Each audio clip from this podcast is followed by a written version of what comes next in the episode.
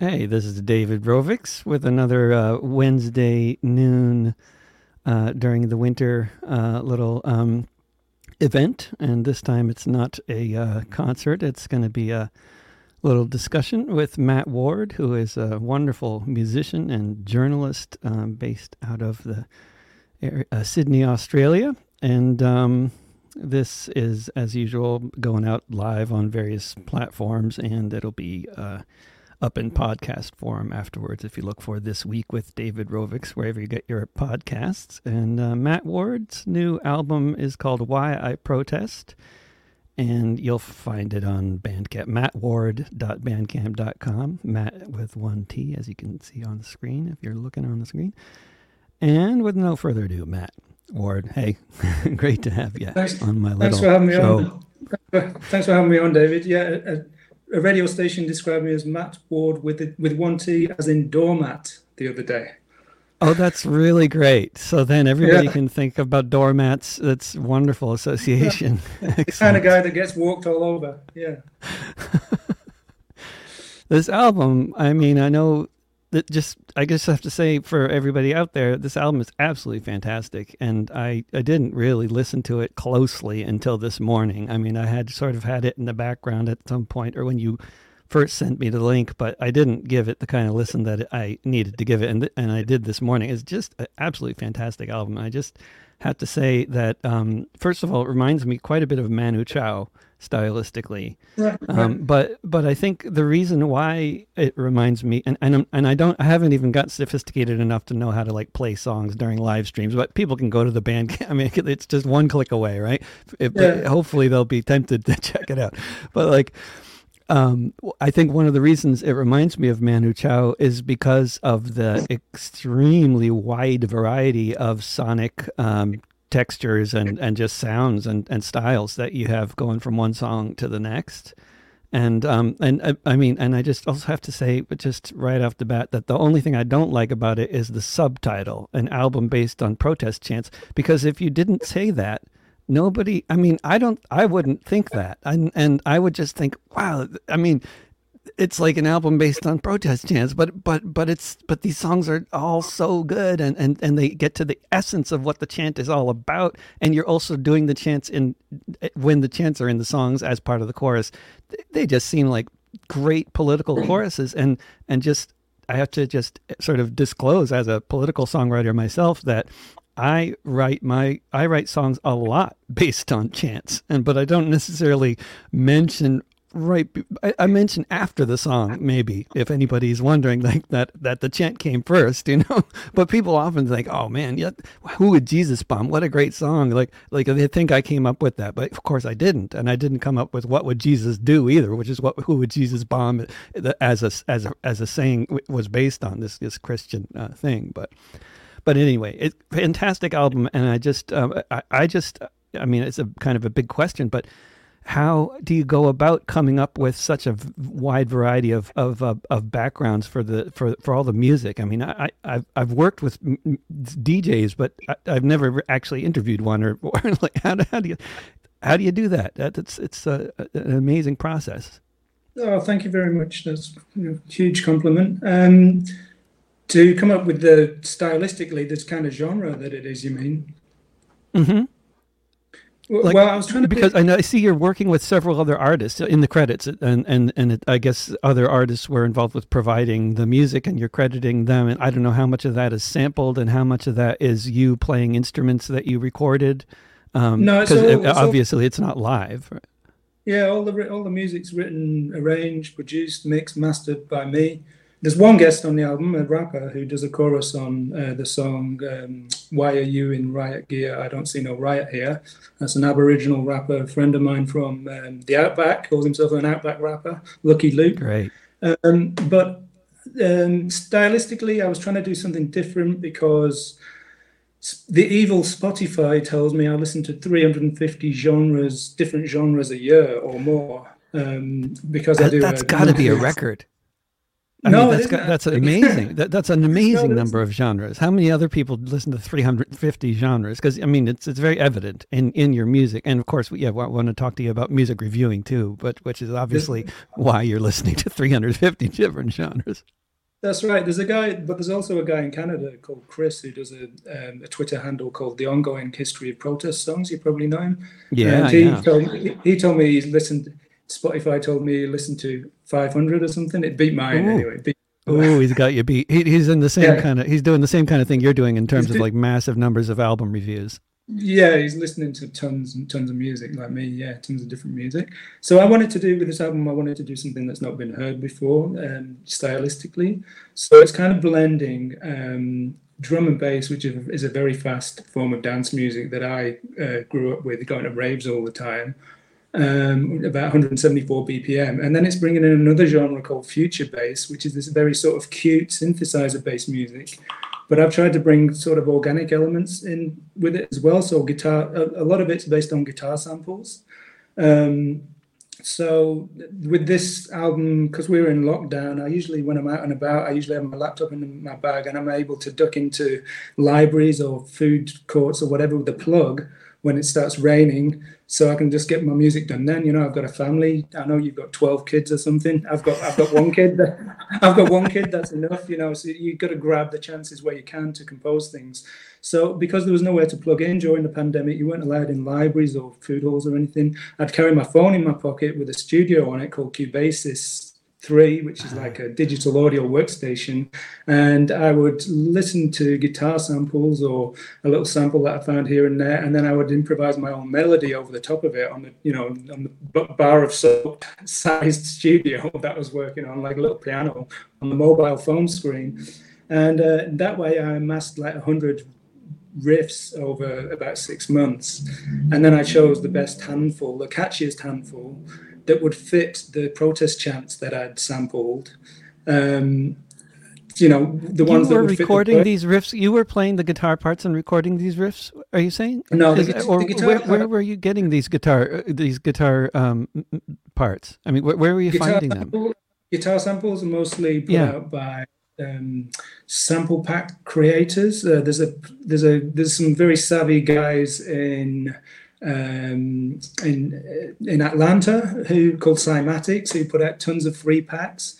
Um, they're like a freemium model where they give a load of free stuff away, and then people feel obliged to buy stuff off them. they've become they've actually become very rich of this model. Um, but cool. a lot of those are free free samples from them. Um, and uh, so I would take that as inspiration. Uh, often I would throw away the sample after I've you know come up with my own riff off of it. Um, sometimes I keep them, so some of the some of the tunes have guitar and some don't. Um, and then it has then then the, the songs have my own sort of indie sounding vocals over the top of them. It's, I've always got rap guest rappers on or used uh, voice synthesizers to do my vocals in the past, but all the rappers were telling me to do my own vocals. I hated the sound yeah. of my own voice, as most people do, and it took me ages to get used to the sound of my own voice.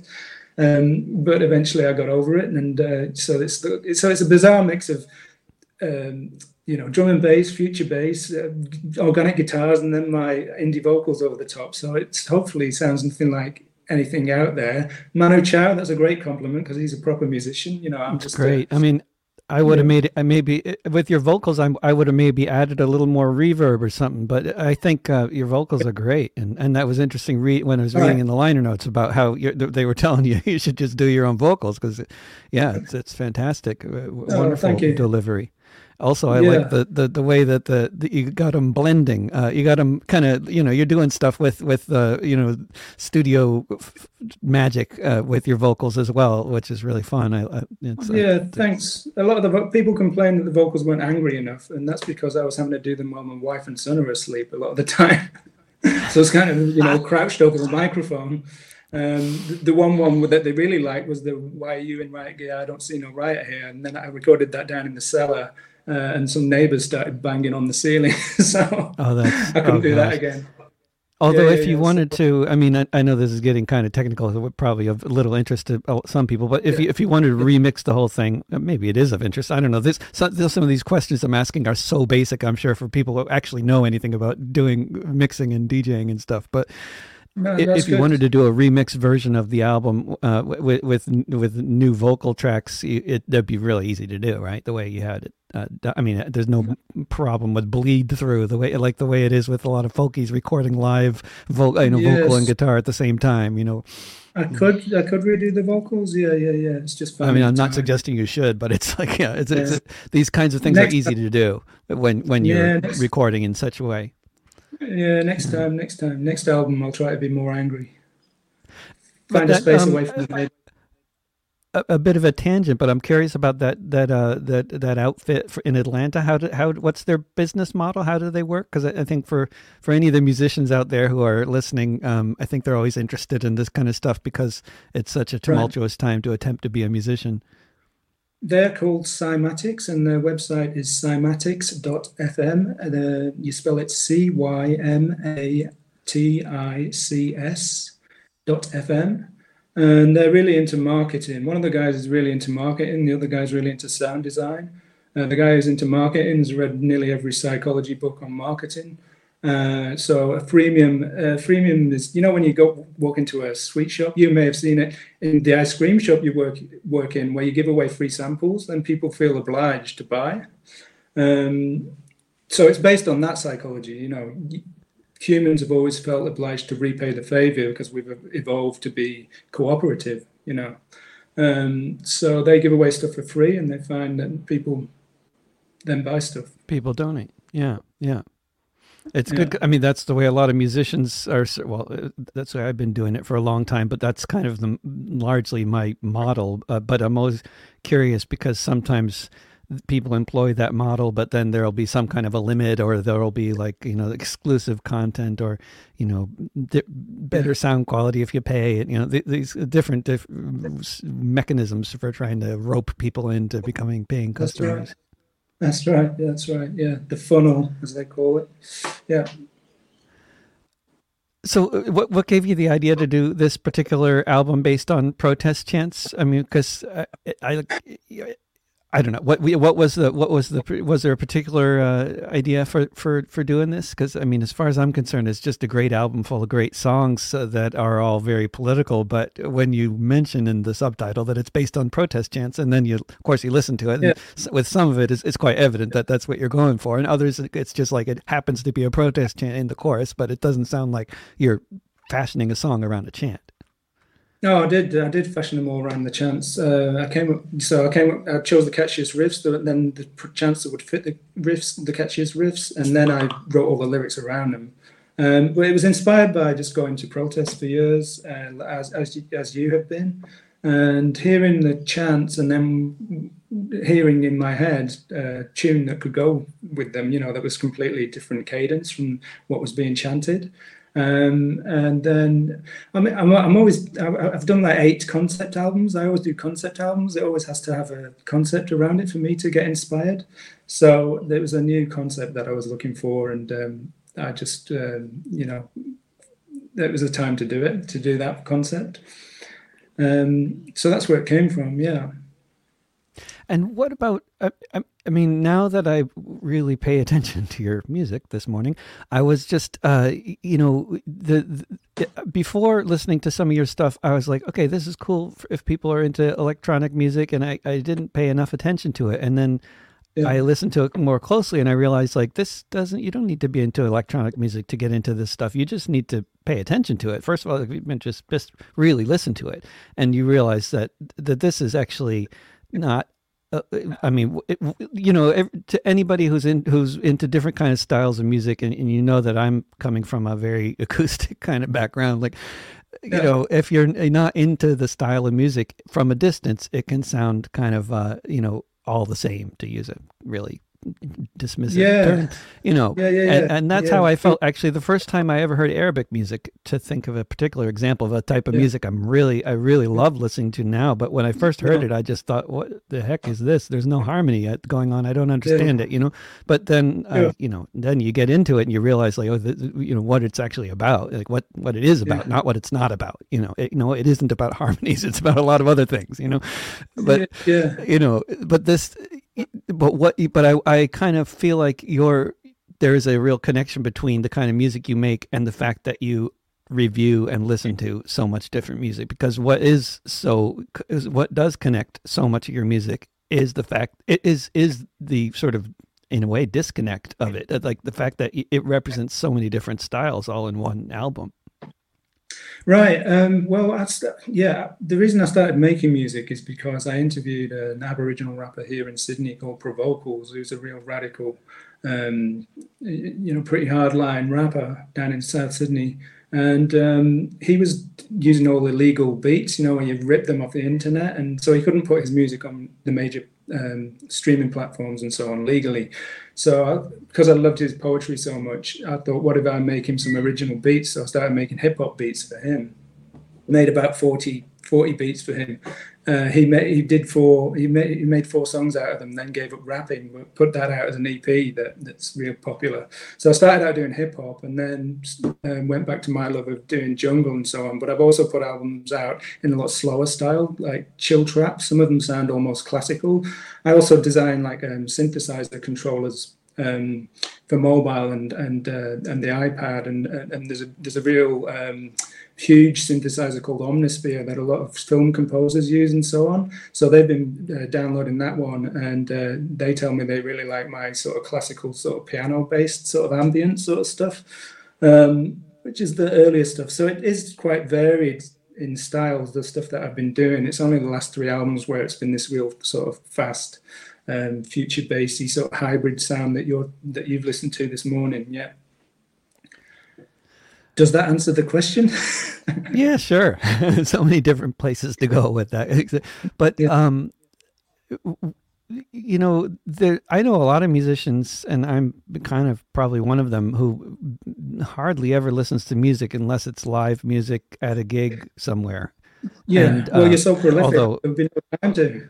You are so prolific. There would be no time to listen time it seems to be part of the thing here part of the problem but i don't know what it i mean i know other musicians that are kind of like that too and who might have might have gone through some kind of a phase of listening to a lot of recorded music and then they stopped. But i, I but uh, you you listen to a whole lot of recorded music, and and because you must have to because you're writing all these reviews, and I'm I'm guessing for all the reviews you're writing, there's probably a, a, whole bunch of other albums that you're listening to and not reviewing because right. maybe they're That's no right. good, and you you mostly write write really nice reviews. I don't see you trashing uh, people too much. It doesn't seem to be much of your yeah, kind of, uh, much interest in, in, in reviewing stuff you don't like. But you you're doing yeah, so a lot of music reviews. Yeah, what we're talking about is my monthly political albums roundup for Green Left, uh, which is usually reviewing ten albums, right? Yeah, greenleft.org. At greenleft.org.au every month you can find that um, roundup. It's the ten best polit- political albums of the month.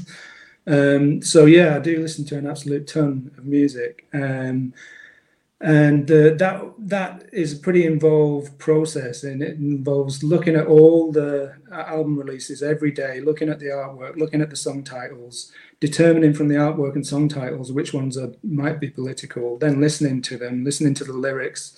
Um, also i've got alerts uh, google alerts and so on on political music and, and so forth um, and and then uh, I'm constantly reading the news and e- emailing myself news items that might relate to the albums that I'm listening to throughout the month.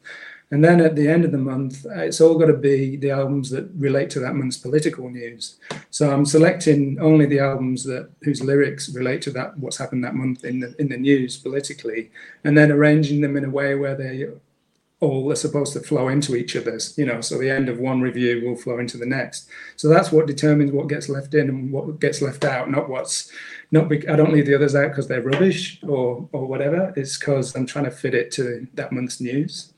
Um, but yeah, often it's about 20, 20, 20 or 30 albums that I'm listening to every month, you know, so I've got to constantly in the background or, or when I'm cycling or whatever, you know, um, so would you, would you say that some of them are rubbish, or but by the time you you uh, hear about an album and it's one of those twenty or thirty you're, you're listening to, then it's probably not rubbish, right? I mean, because you're mainly listening to albums that have been released and have been recorded on a on some kind of a label, or there, there's some kind of a vetting process that's gone into this. It's not usually just somebody put this out and you found it in a cafe. Like, No, I don't. I don't think any music is rubbish. I, I, the only things I find painful to listen to are really slick soul R and B, and um, thrash metal can be a bit difficult when they when, when they're roaring out all the lyrics like.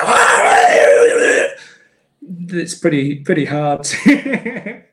but um, I don't know. That's then you need the liner thing. notes. You know, and you know what? That's the inspiring thing that partly made me write music. Is I thought, well, you know, if some of these guys are having a go and they're not um, what a lot of people would deem brilliant, um, then everybody should be having a go. And that's why I started making music as well, because it was inspiring to hear all those people just, you know, having a crack at it, you know.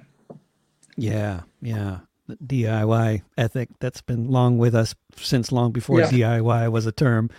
There's um yeah there uh, for uh, anybody who's watching on whatever platform um, you are most welcome to comment or ask questions. I can see them all. And one person uh, torek is wondering uh, how do you decide whether an album is a political album if the majority of songs in it are political? Um, just by looking at the song titles first of all you can usually tell um, when you're trolling that day's releases new album releases and then you'll dive in there and listen to it very carefully. In the case of thrash metal, as I was just saying, sometimes you have to search out the lyrics because the lyrics, the vocals are unintelligible because they're roaring everything, you know. Um, and then, yeah, it's uh, sometimes just one or two songs will be political. Uh, often it's um, the whole lot, you know. That, but um, yeah, it's sometimes the whole thing isn't as as hard hitting as you'd want it to be. Yeah. But one of the things People I love about your reviews is that there's such a wide variety of styles that you're reviewing, and and that's another thing I'm yeah. wondering about is like yeah. how how did you develop the kind of appreciation for different styles to be able to talk about them like that? Because I mean, for me, if I'm talking about a style of music that I'm really unfamiliar with or that I might not have a deep appreciation for. Like I can tell it's political and, and, and maybe it's good if you're into it, but I'm just not so into it. But uh, that doesn't seem to be, you know, I seem to have that obstacle as much. I mean, you, you're you're not you're not an elitist.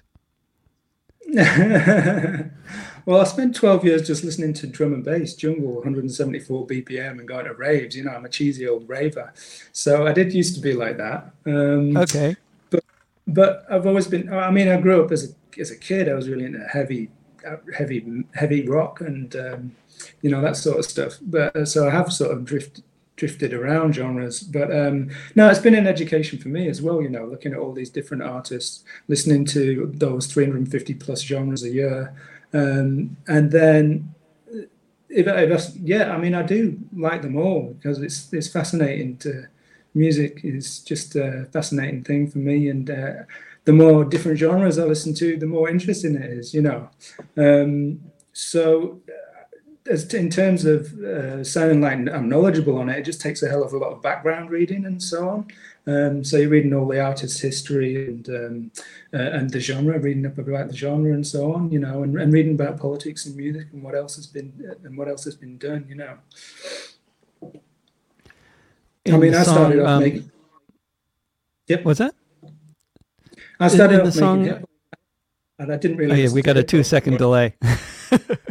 sorry, sorry. I was just saying. No, no. You started off making hip hop, and and I uh, didn't really listen to hip hop before before that. You know, it's it's enjoyable to make, but um, you know, it's not uh, it's not something I listen to a hell of a lot, and that's one of the most uh, traditionally been one of the most political genres. You know, a lot of people just think it's punk and hip hop or political music, but there's people doing it in in every area. You know. Yeah, it's interesting with this whole thing with hip hop because I mean, some years ago I started doing a lot of like uh, talking my uh, lyrics. Like I did a whole album where most of the lyrics were were talked, or at least the verses were. And yeah. I guess they were talked in a rhythmic way, uh, in a way that worked with the music but it's nothing that I would call hip hop by any means, and and I would not claim to be rapping by any means because it just seems like I, I, feel a little and uh, just a little wrong to say uh, I'm suddenly rapping because I mean yeah I've listened to a hell of a lot of hip hop. I mean you can't possibly live in this country and without doing that, which I'm and I'm very. I love hip hop, uh, so I'm you yeah. know I'm not complaining, but but like I'm not I wouldn't think of myself as a hip hop artist, you know. But then people say, oh, you're you're rapping, and well, I guess we could call it that if you want, but you know whatever. Yeah. I don't know, but if you called that if you called uh, your album hip hop, then I'd be. Uh, then I would I would think I, I may think about it and I and I and it doesn't to me, I don't, I don't hear you rapping so much as like doing something. But no, it's whether it's singing no, or whatever. Myself, I wouldn't call myself hip hop. That's just what the music I started making instrumentally mm. at the start for the Aboriginal rapper Provocalz that I mentioned. Yeah, that was just to right. to make, make music for him. No, I don't, I don't make hip hop. Provocalz would actually get, get very angry about white people appropriating hip hop because it's a black art form, you know if somebody has any comments, yes, somebody asked if I can see your comments on YouTube. I can. And if you have any questions or anything else to say, please feel free. Um, I was wondering about on the the first track on the album.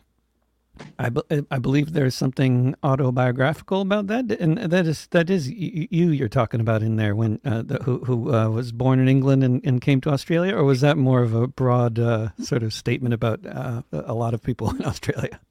No, yeah, no, that's my story. That's um, that is so yeah. the, the the song that opens the album is uh, based on the protest chant. Always will, always was, always will be Aboriginal land. Uh, so that's my story and how I came to Australia. So the lyrics start off with I grew up in England depressed because there's no sunshine. One day a mate said down under, it's nothing but good times. I said, I've got 1500 quid because my grand died. I said, let's split the cash and fly to the sunshine. And that's how I came to Australia. And when I got here, um, it was just completely mind blowing me because the, the skies were so blue, the place was so beautiful. Uh, the food was amazing, um, and I actually felt normal for the first time in my life because uh, you know, I've since discovered I got sad, which is uh, where where you get depressed because of the lack of sunshine. So I felt normal for, for the first time in my life because of the sunshine. Oh, interesting. So I wanted to I wanted to live here, you know. So and then over time, as I um, got to learn the history of the country uh, and what's going on today, um, you know, I got to learn that my feeling normal came at a, a, great cost to the Aboriginal people because they've had their land stolen. And uh, they're not only suffering, you know, from what's happened historically, but they're suffering uh, terribly today, you know. So, and you um, have a um, great song about that on the album as well. About, um, I mean, at least about the aspect of that suffering, which is death in police custody, and uh, that seems to be a and and then they say accident, we say murder. That's the one I'm thinking of. Yeah, I they think. they say accident, we say murder is, is the chant that that's heard at rallies. Yeah, so the, the so the album actually samples the actual protest chants, where you'd normally have a bridge in the song, um, which is like a little mm. different part of the song that's away from the chorus and, and, and verse, is where I've put the protest chants. So you hear the real protesters chanting, uh, and um, yeah, through all the incidences uh, throughout Australia's history and what's happening today, where they say accident, we say murder, is re- a repeated um, device that the col- colonists use, you know, against the Aboriginal people. Um, you know, we accidentally shot the Aboriginal people when we when when Captain Cook showed up. You know, um, we, we it's an accident that we uh, that, that, Aboriginal people get um, incarcerated at record rates just because they happen to be drunk. Well, you brought in the legislation that jails people for swearing and, and, and drinking, you know, um, and they're one of the main things that Aboriginal people get jailed for. And then when they get killed in police custody, oh, it was an accident. You know, they, they we didn't hear them ringing the bell for their medication, or um, we didn't realise there's hanging points in the cell where they can hang themselves. Um, or you know we were just trying to uh, in the case of one guy just recently in, in a sydney jail david dungay um, they five guards jumped on him and crushed him to death because they said he, he shouldn't have been eating a biscuit because he's diabetic they were just trying to protect him you know it was an accident um, mm. so it's uh, yeah it's shocking and um, yeah, that's, uh, that's and what's been happening with um, in in terms of uh, since the rise of the Black Lives Matter movement in the United States. I know that's had a, a knock-on effect in a lot of other countries, and has that been uh, has has that been evident in Australia, or because I know that also the movement against uh, uh, to highlight how many Aboriginal people are dying in police custody has yeah, been a long-standing movement. But. Yeah, see, a lot of mainstream white Australians look at the Black Lives Matter movement and say, "Oh, yeah, we support that." It doesn't happen in Australia. it happens worse. Happens worse in Australia. You know, um, proportionally. It's basically the same phenomenon. I mean, it seems it yeah. seems to me coming from here to go to Australia, I see you know marginalized, yeah. disenfranchised minorities. Yeah. yeah. yeah. Yeah, as you'll see worldwide, yeah.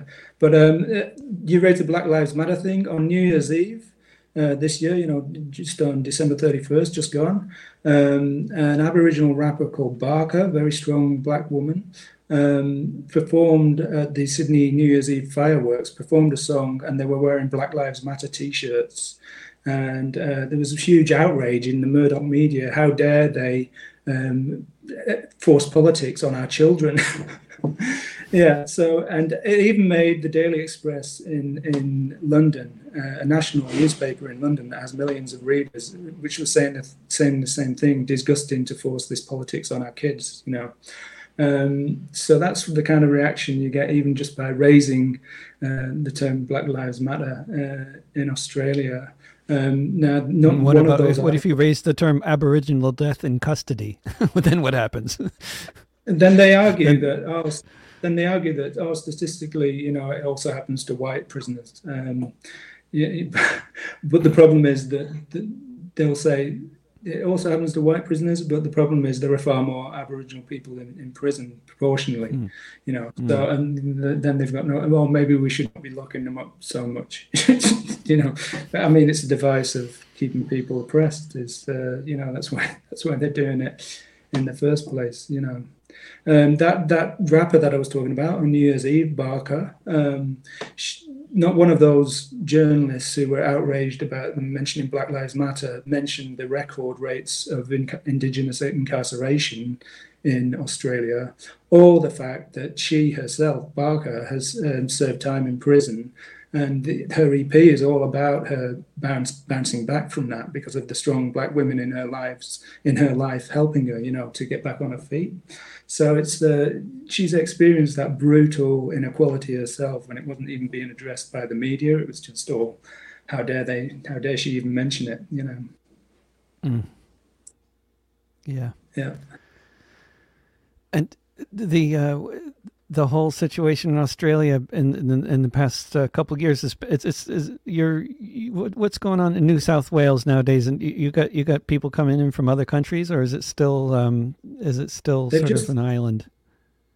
They're opening up the international borders from February 21st, I think. Yeah. Um, so anyone can come in. It's Western Australia is still closed off. Um, because the premier there, Labour premier, who's also very pro fossil fuels and so on, um, has found it really helped him with his um, popularity to keep the keep the borders closed. Yeah, um, some business, high profile business people have been slamming him and leaving the state in protest. Um, so uh, yeah, that's what's going on. The whole country's opening up on February twenty first.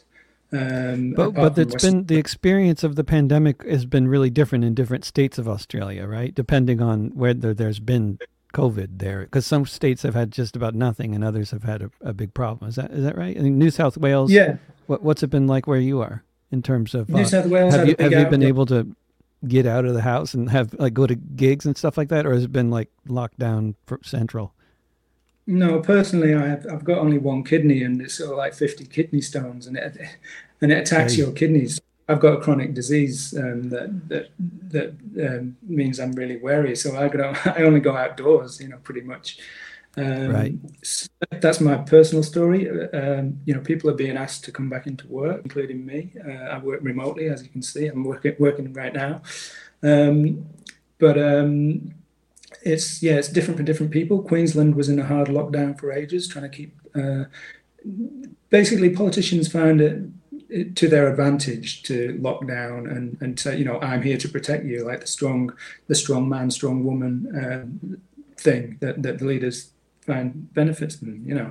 So they were doing hard lockdowns of each of their states, and then the, the Prime Minister Scott Morrison was asking them to open up for the sake of the economy and so on. But they were finding it too advantageous, in my view, to do the lockdowns because it helped them with their popularity. So we had, yeah, the states were very separate and what was happening with them in terms of outbreaks and so on. New South Wales had a big, big outbreak because they let a load of infected people off a cruise ship. Um, which they later apologised for. Uh, that spread it throughout the community.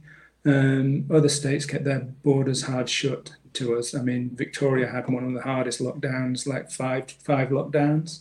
Um, but there was a lot of, you know, a lot of a lot of criticism from the Murdoch media for the lockdowns because they're all pro economy and opening up the economy and saying you know, it's just a bad flu or whatever, you know. So mm. uh, that's been the situation here. Now, when, because a lot of Australians actually travel overseas all the time because it's very yeah. expensive to travel with travel within Australia. Um, and a lot really of people travel to Australia too. I mean, you, you at a, any given time. I mean, in some town in Australia, how many people are yeah. tourists and how many are locals? I mean, there's a lot of tourism yeah. and, and, a lot of travelers working there and woofing there and doing all sorts of stuff, right? I mean, one That's of the things right. I've heard about in some town, in some places, uh, that that where where there was like where everybody could kind of behave as normal because there wasn't COVID in their area, but where there was nobody coming in from out of the area.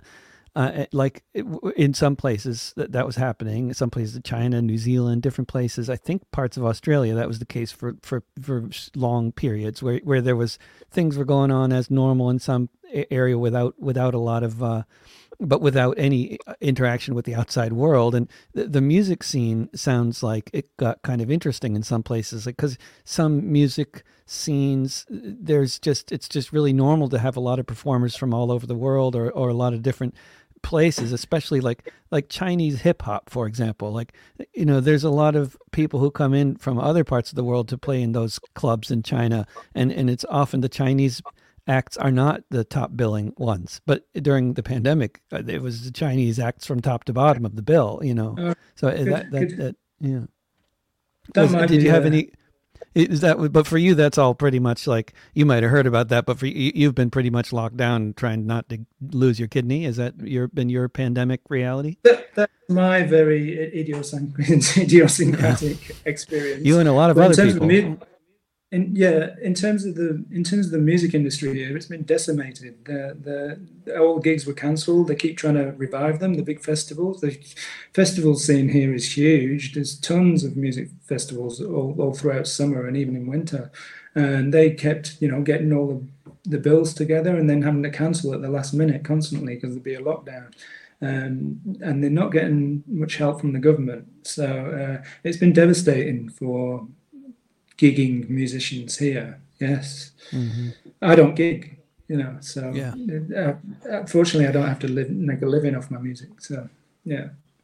But when you, um, assuming the pandemic's over and you can go out and not without risking your life and stuff, um, uh, are, do you have any intention on gigging and playing out live and or working out live live versions of of your songs? Because I mean that, especially yeah. this this latest album, I mean mm. it it would work so well, obviously at protests. That's but no, that's what, to say it would work well at protests would is a serious understatement because you you integrate the chance that they would be chanting anyway and that people have heard anyway and they, they, they, that they'll love anyway because it's about, you know, especially if you're playing at a protest where that's the issue, whatever it is, you know, you got it, you know, you got, and, and like you got all these songs, which each one has a particular type of protest that it would be optimal for, of course, but, but they would often, you know, work in various settings that's why I was trying to prod you to do a cover version of the album on this. Then there's this then there'd be a live.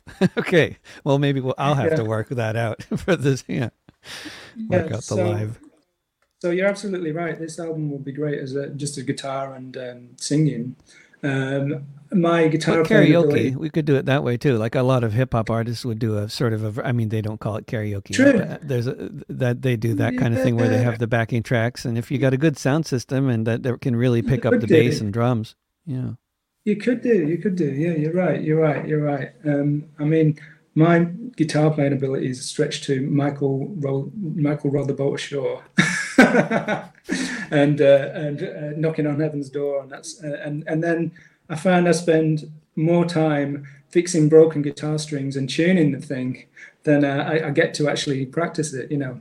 So um, maybe when I'm 60 or something, I'll, I'll, be able to perform those songs out when I get when I get more time on my hands. I'll, I'll get around to trying to perform them live as a, on the guitar. But um, yeah, you you've raised a good point. Maybe I should just do it with a laptop in the background. Have you ever heard of Sleaford Mods?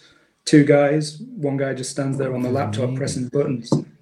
Yeah, they're, yeah, they're I, great. I, that's common. Yeah. I mean, which is good to have somebody else on the laptop because it's so often it's like the hip hop artist has a USB stick and and he's handing it to the engineer and then the engineer i mean doesn't necessarily know exactly when is the best time to start the backing track you know? So if you so then that can be the difference between everything working really smoothly and re- sounding really professional and you know yeah. sort of a comedy sketch. Yeah. Timing. But as you know as you know from being a live performer and um, you don't just show up and wing it You've got to put a lot of effort into honing your craft and that'd be a whole new time sink for me you know. I mean i, actually make music just for myself as a sort of therapy to keep me sane. Um, so to concentrate on doing a live show maybe but it'd be very time consuming as well and i don't have much time to do it you know and it might not be therapeutic either. It might kill the whole purpose. I mean, if if the purpose is to make music for therapy, then then you know performing could be just a, another source of anxiety. So they'd cancel each yeah, other absolutely. Out. Do you get anxiety? Mainly if I'm playing in an unfamiliar setting, like the first time I did a concert for children, I think I sweated more. Seriously, right. I was so sweaty I could barely hold the guitar. I was, I, I thought I would, I, I must have looked like I had a fever. You know, I was so well, nervous. They, they loved it, but I was just freaking out because I just didn't know if they were going to like it. Well, I only had children's music out online. I, I had no idea what, whether they'd actually real children would actually like it. You know, they're a hard audience. They're a tough. They're a very tough audience. You know, they're totally I, honest. I traveled through. I tra- yeah, I traveled through Southeast Asia and uh, in Laos, um, I did some voluntary work on a on a uh, on a farm, and they asked us to would we come and speak to the local school kids, you know, in, in English just to improve their English for an hour to hold a class for an hour, you know, of six year olds and me doing this was I was sweating like you, you know. Yeah. And the kids, some of the kids were lying down on their desks asleep. Great. They needed a yeah, nap. Yeah, yeah. this guy, yeah, he's, yeah. he's going to be leaving. He won't know that I'm napping. Yeah. They, they, weren't interested at all. It's tough. It's tough. Yeah, yeah, yeah, yeah. Yeah. If you had so played music instead of just talking. Oh, it was great because they, they love it. Yeah. As soon as you play, start playing music and, and singing, uh, they just love it, you know. And then and then it, then when they can see that these songs are intended for children, even if they haven't heard them before, they they love them. And if they've heard them before, they love them even more. You know, they then they love Excellent. them so much that they just are like you know then you're then they get starstruck and and they just can't really quite believe that this person who's you know music they've been listening to on a CD is here in the room, and then it's it's kind of overwhelming for yeah. them. So it's it's kind of better yeah. if they haven't heard it before, and if I'm just like coming in, then then they just love it yeah. without being too too too starstruck. You know? Yeah, yeah. Well, I'm still star, I'm still starstruck as an adult by by some of my favorite artists. But um, oh, kids can be kids can be absolutely brutal, and the, the political uh, monthly political albums roundup that um, we've been talking about that I do. I was doing it as a podcast until just recently, where I get my 11 year old son in. So I'd come with my spiel on how the album was so great, and then I'd go, "And what do you think of it, Ziggy?" And he'd say, uh, "You know, it's pretty rubbish." so it was it was great to have that it was great to have that brutal honesty on but you know trying to get kids to do anything is difficult. So i had to give up doing the podcast just recently because it was like driving me insane just getting him to do it you know yeah, yeah. I had a very similar experience recently working on an album with a hip hop artist, and my uh, well kid, I shouldn't mention names, said, well, "I'm not much into hip hop, so you know, I guess that means I can't really you know share the tracks because then her attitude will just be, well, I'm not much into hip hop, so okay, you know, I just I didn't try to try to you know, Yeah. but yeah, they they Now, are. tell, They, tell me, when you were playing at protest, you you have a very different um, set. I mean, I've seen you play at protest before, and then I was really surprised when you last played Sydney to come and see you in an intimate um, gig setting that you did, where you inject all this humor, which I was really surprised about because I never saw you as a guy that would joke around, you know. Um, and that really was, if you haven't seen David Rovics live in that sort of setting, I'd definitely recommend going and seeing him because he's really entertaining in that in that sense. Um, do you deliberately? Um, I mean, it's hard to joke around at protest, right? It's hard because you often only have a, um you know a short time. You're you're just up to sing one or two songs, and there's something else coming right up. And I, I think even in that situation, if you can sort of get it together in your head space, it's really good to engage with the crowd and actually talk. And I, I think in my older Yeah. age, I'm I'm a little better at that than I used to be. But but if I got the stage now and it's a show and then it's more casual and then then of course talking is is part of the part of the whole thing but it's it's uh, Yeah. it's important and I and I enjoy it and I never think of myself as funny but then you know people will laugh and I'll try to think like why are they laughing and, and see if I can say that line again at some other time Yeah. you know sometimes it works and other times it doesn't depending on you know it might have been just that situation at that moment that it was funny Mm. and you know I I often have no idea Yeah. what's actually humorous you know All crowds will be different. Yeah, yeah, yeah. And do you find Yeah. they change from country country to country? Yeah, that's an. I was just going to mention they changed from. I mean, I was at a, I was at one um, at, at Glastonbury Festival one time. It was I think I guess the first time I, I was when I was touring with Attila the Stockbroker in England, and and uh, we were Mm. at the Glastonbury Festival playing at the cabaret Yeah. stage. I think it was the the one Wow. time I I got to play at that stage. And Wow. uh, one of the other performers was a comedian from Los Angeles who had been living for some time in England. I don't remember her name, but she was absolutely hilarious. But Yeah, all right. of the jokes, but all of the jokes were about were only funny if you were an American living in England. And there were like five Americans in the audience, and we were all just cracking up. We thought she was the funniest Yeah. comedian ever. Yeah. All the English people were just sitting there silently. It must have been horrible for her. They didn't think she was funny at all. But, Yeah. you know, but of course they had never been an American living in England, and and there's just Sure. it's just it's it's a it's a it's a limited little crowd. It's a certain crowd, you know. Yeah, I guess yeah, it's yeah, a big enough crowd in England, in London at least, that you could probably make a living just playing for them. But um, uh, Yeah, at. Glastonbury, it's not so many Americans, you know. uh, Well, the audience would be pretty wasted at Glastonbury as well, you know. Well, that's true too. But that's a, I mean, with the same token, with Eng, with with Attila's humor as being being, you know, he's a very funny guy, he- he- and, Yeah. and um, people are cracking up constantly in England. But right. his humor doesn't work outside of England. When he comes here, and, and his jokes just go right over people's heads. Yeah, sure, sure, Generally, sure. Yeah, yeah. yeah. Where'd you grow up? In where? Where in England? Uh, in Manchester, in the northwest of England. Yeah, so it's ra- ra- it's notorious even in England for raining all the time in Manchester. Oh yeah, it's like the Yeah. rainiest little section probably outside of you know in, Yeah. in England anyway. Scotland Yeah. could get even more rain, but yeah. So that's why I was I was depressed all Cold. the time. yeah, cold, dark, it's good. cloudy, rainy. a lot of great a lot of great music comes out of there because people have got nothing to do. You know, they, they're all holed up inside. Um, uh, whereas here, a lot, you know, people are spending their time out in the sunshine and, and enjoying the outdoors. Um, so the, the music scene in Australia isn't as strong, I don't think. It's better in New Zealand, just across the Tasman Sea. Uh, brilliant music scene in New Zealand, but terrible weather. Yeah, very changeable that's weather. I live. I, I see, I much prefer the weather in New Zealand, but but the Yeah, uh, yeah. I I wonder the the music scene. I mean, it seems to me that there is something um, about the music scene in Australia that where where you you can feel that you are far away from a lot of other countries where they're playing this kind of music. Like it just seems like um, Yeah. Uh, like there's by the time anybody gets to Australia, they've they've uh, you know they just there's so many obstacles in their way that probably prevented them from ever getting there in the first place. That you know most of the performers who are touring and playing any any different kind of style of music, you name it, they're never getting to Australia. You know, I mean, so so it just sure. ends up being kind of out there. I mean, it is out there, but mm-hmm. at least from a European or North American perspective, it's it's far away. Yeah, that's true. Um, I, am being, I mean, I'm being harsh on the Australian music scene in general, but it, there's amazing Aboriginal hip hop here. And now, when I first heard the Aboriginal hip hop here, because I've always listened to radio shows from all over the world, actually, uh, and then I tuned into the local um, Aboriginal hip hop show. Uh, heard all these amazing artists saying so much, but they weren't they were nowhere in the media. You know, they weren't getting any press at all.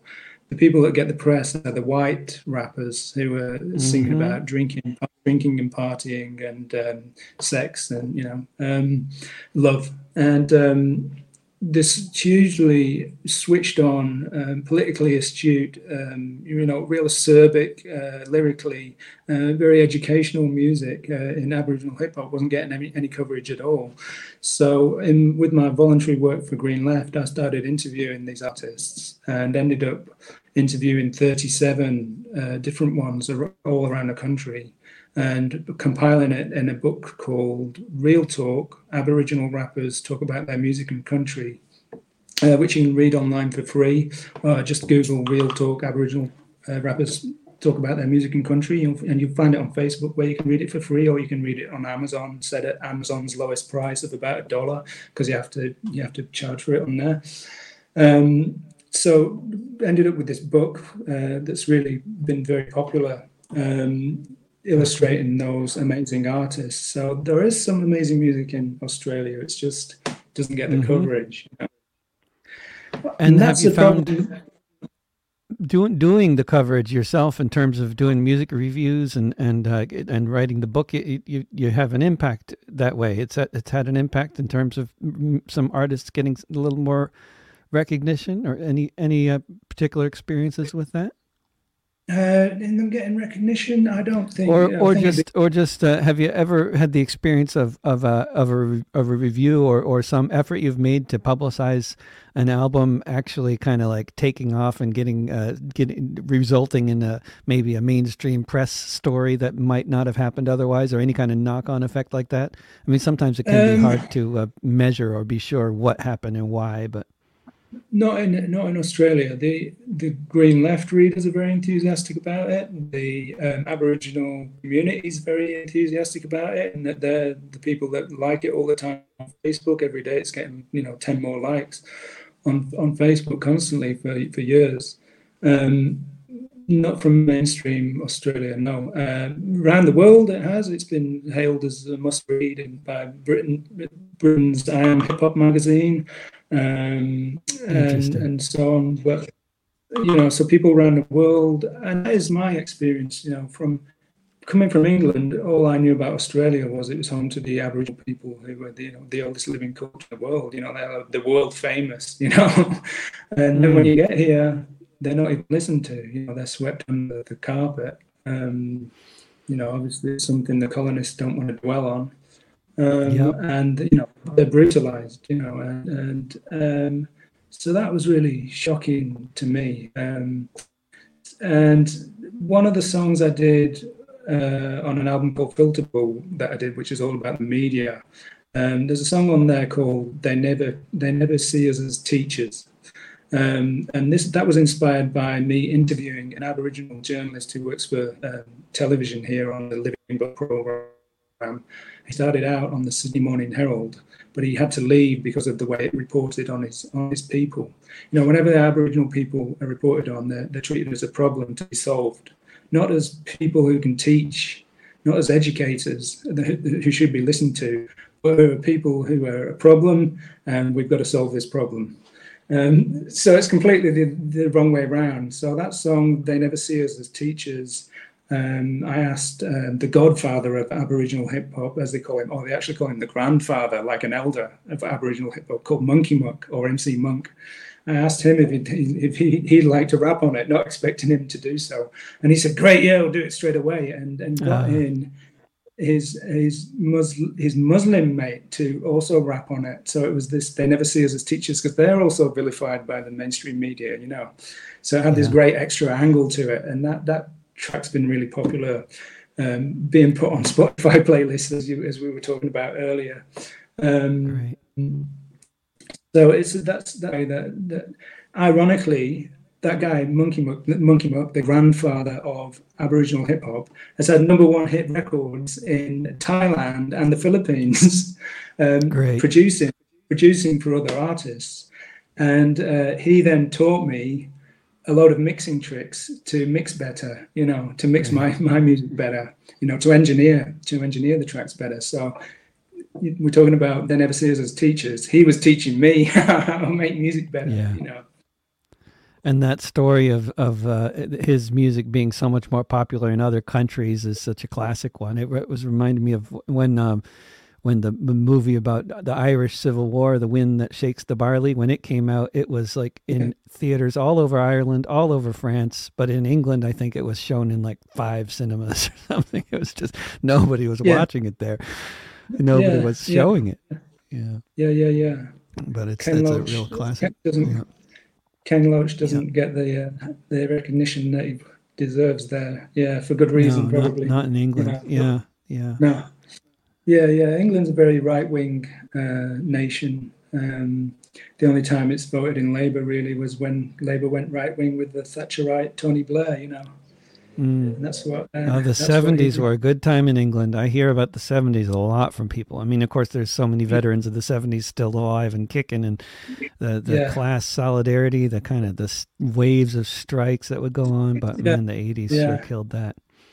yeah, and then and look what happened to Corbyn. You know, they saw that he was mm. about to almost got voted in, and then the media savaged him to make sure he didn't get in. You know, and spread all the anti-Semitism. Yes, I'm dealing with that yes. myself. And um, speaking of which, yep. of uh, cancel culture and whatever else, I'm, uh, you know, especially being home uh, for, during the pandemic. You got any comments on the toxicity of the internet and how what's what's what's it like working, doing music, doing reviews, and and and then everything else, and writing a book, and then and and interacting with folks on on uh, social media. You, any any uh, words uh, words of wisdom or, or any other comments on that? The internet can be a complete pile-on, um, can't it? It's like uh, when people get in their cars and they're tooting in the little metal box. Um, so I did do a piece uh, years ago um, criticizing music piracy because I read a book um, by a guy on the value of music and why you shouldn't really be downloading it for free. I know you did a song, steal this song or, or download this MP3.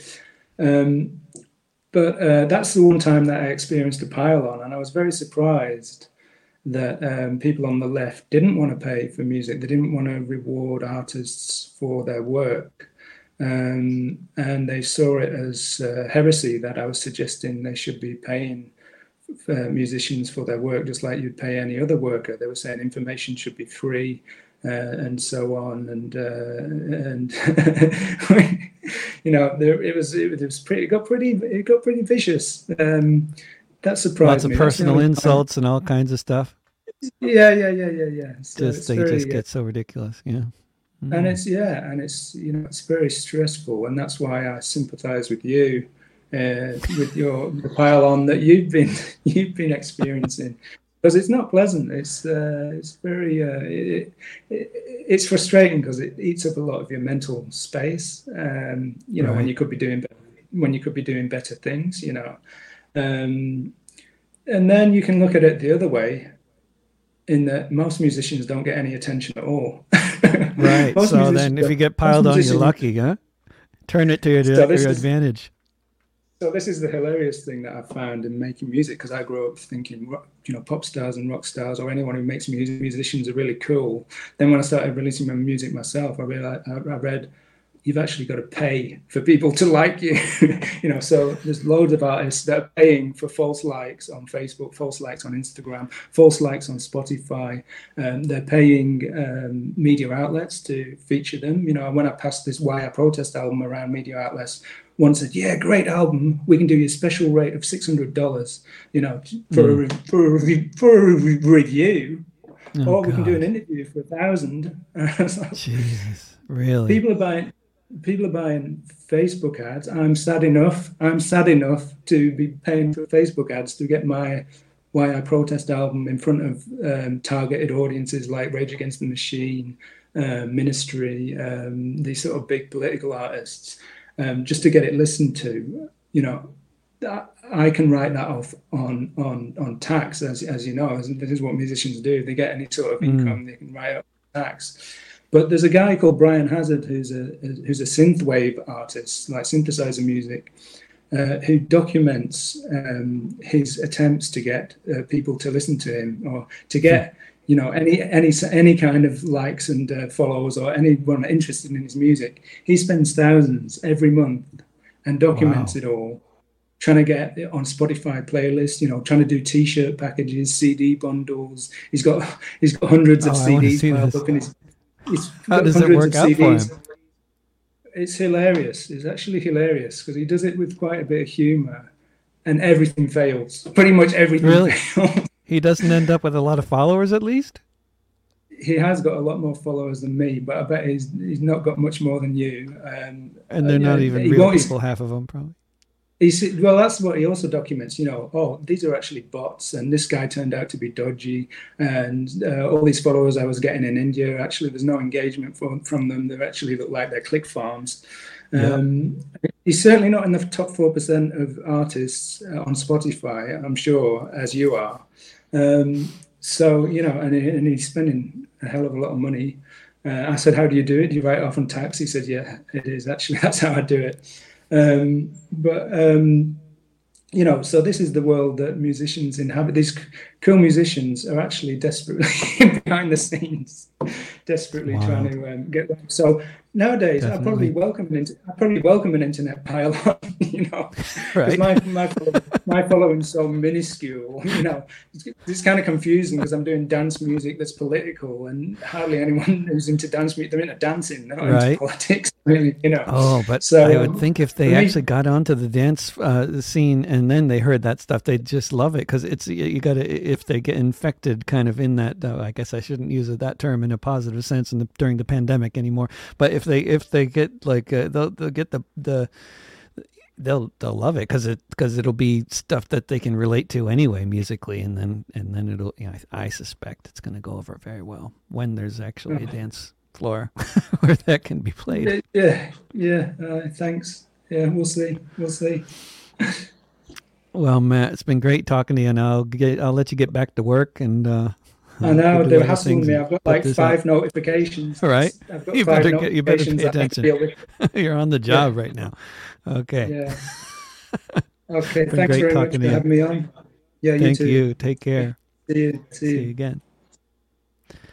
And that was Matt Ward. And as you can see on the screen, if you're watching on the screen or if you're on podcast later, it's Matt Ward, M A T W A R D dot bandcamp dot com. Check out his latest album, Why I Protest. And uh, this will be in a podcast form shortly. Um, if you look for This Week with David Rovics, wherever podcasts are found. And next week will be my last broadcast of the winter before I um, hit the road and start touring around. And um, and then I'll do less live streaming until I'm back home again, whenever that might be that I'm here for long time to long enough time to start getting back into this. I'll probably get back into it soon enough. I'll let you know on my website. And uh, take care, everybody. Keep on keeping on. Uh, screw the cancel culture. And um, remember, you have value and we need you. Bye for now.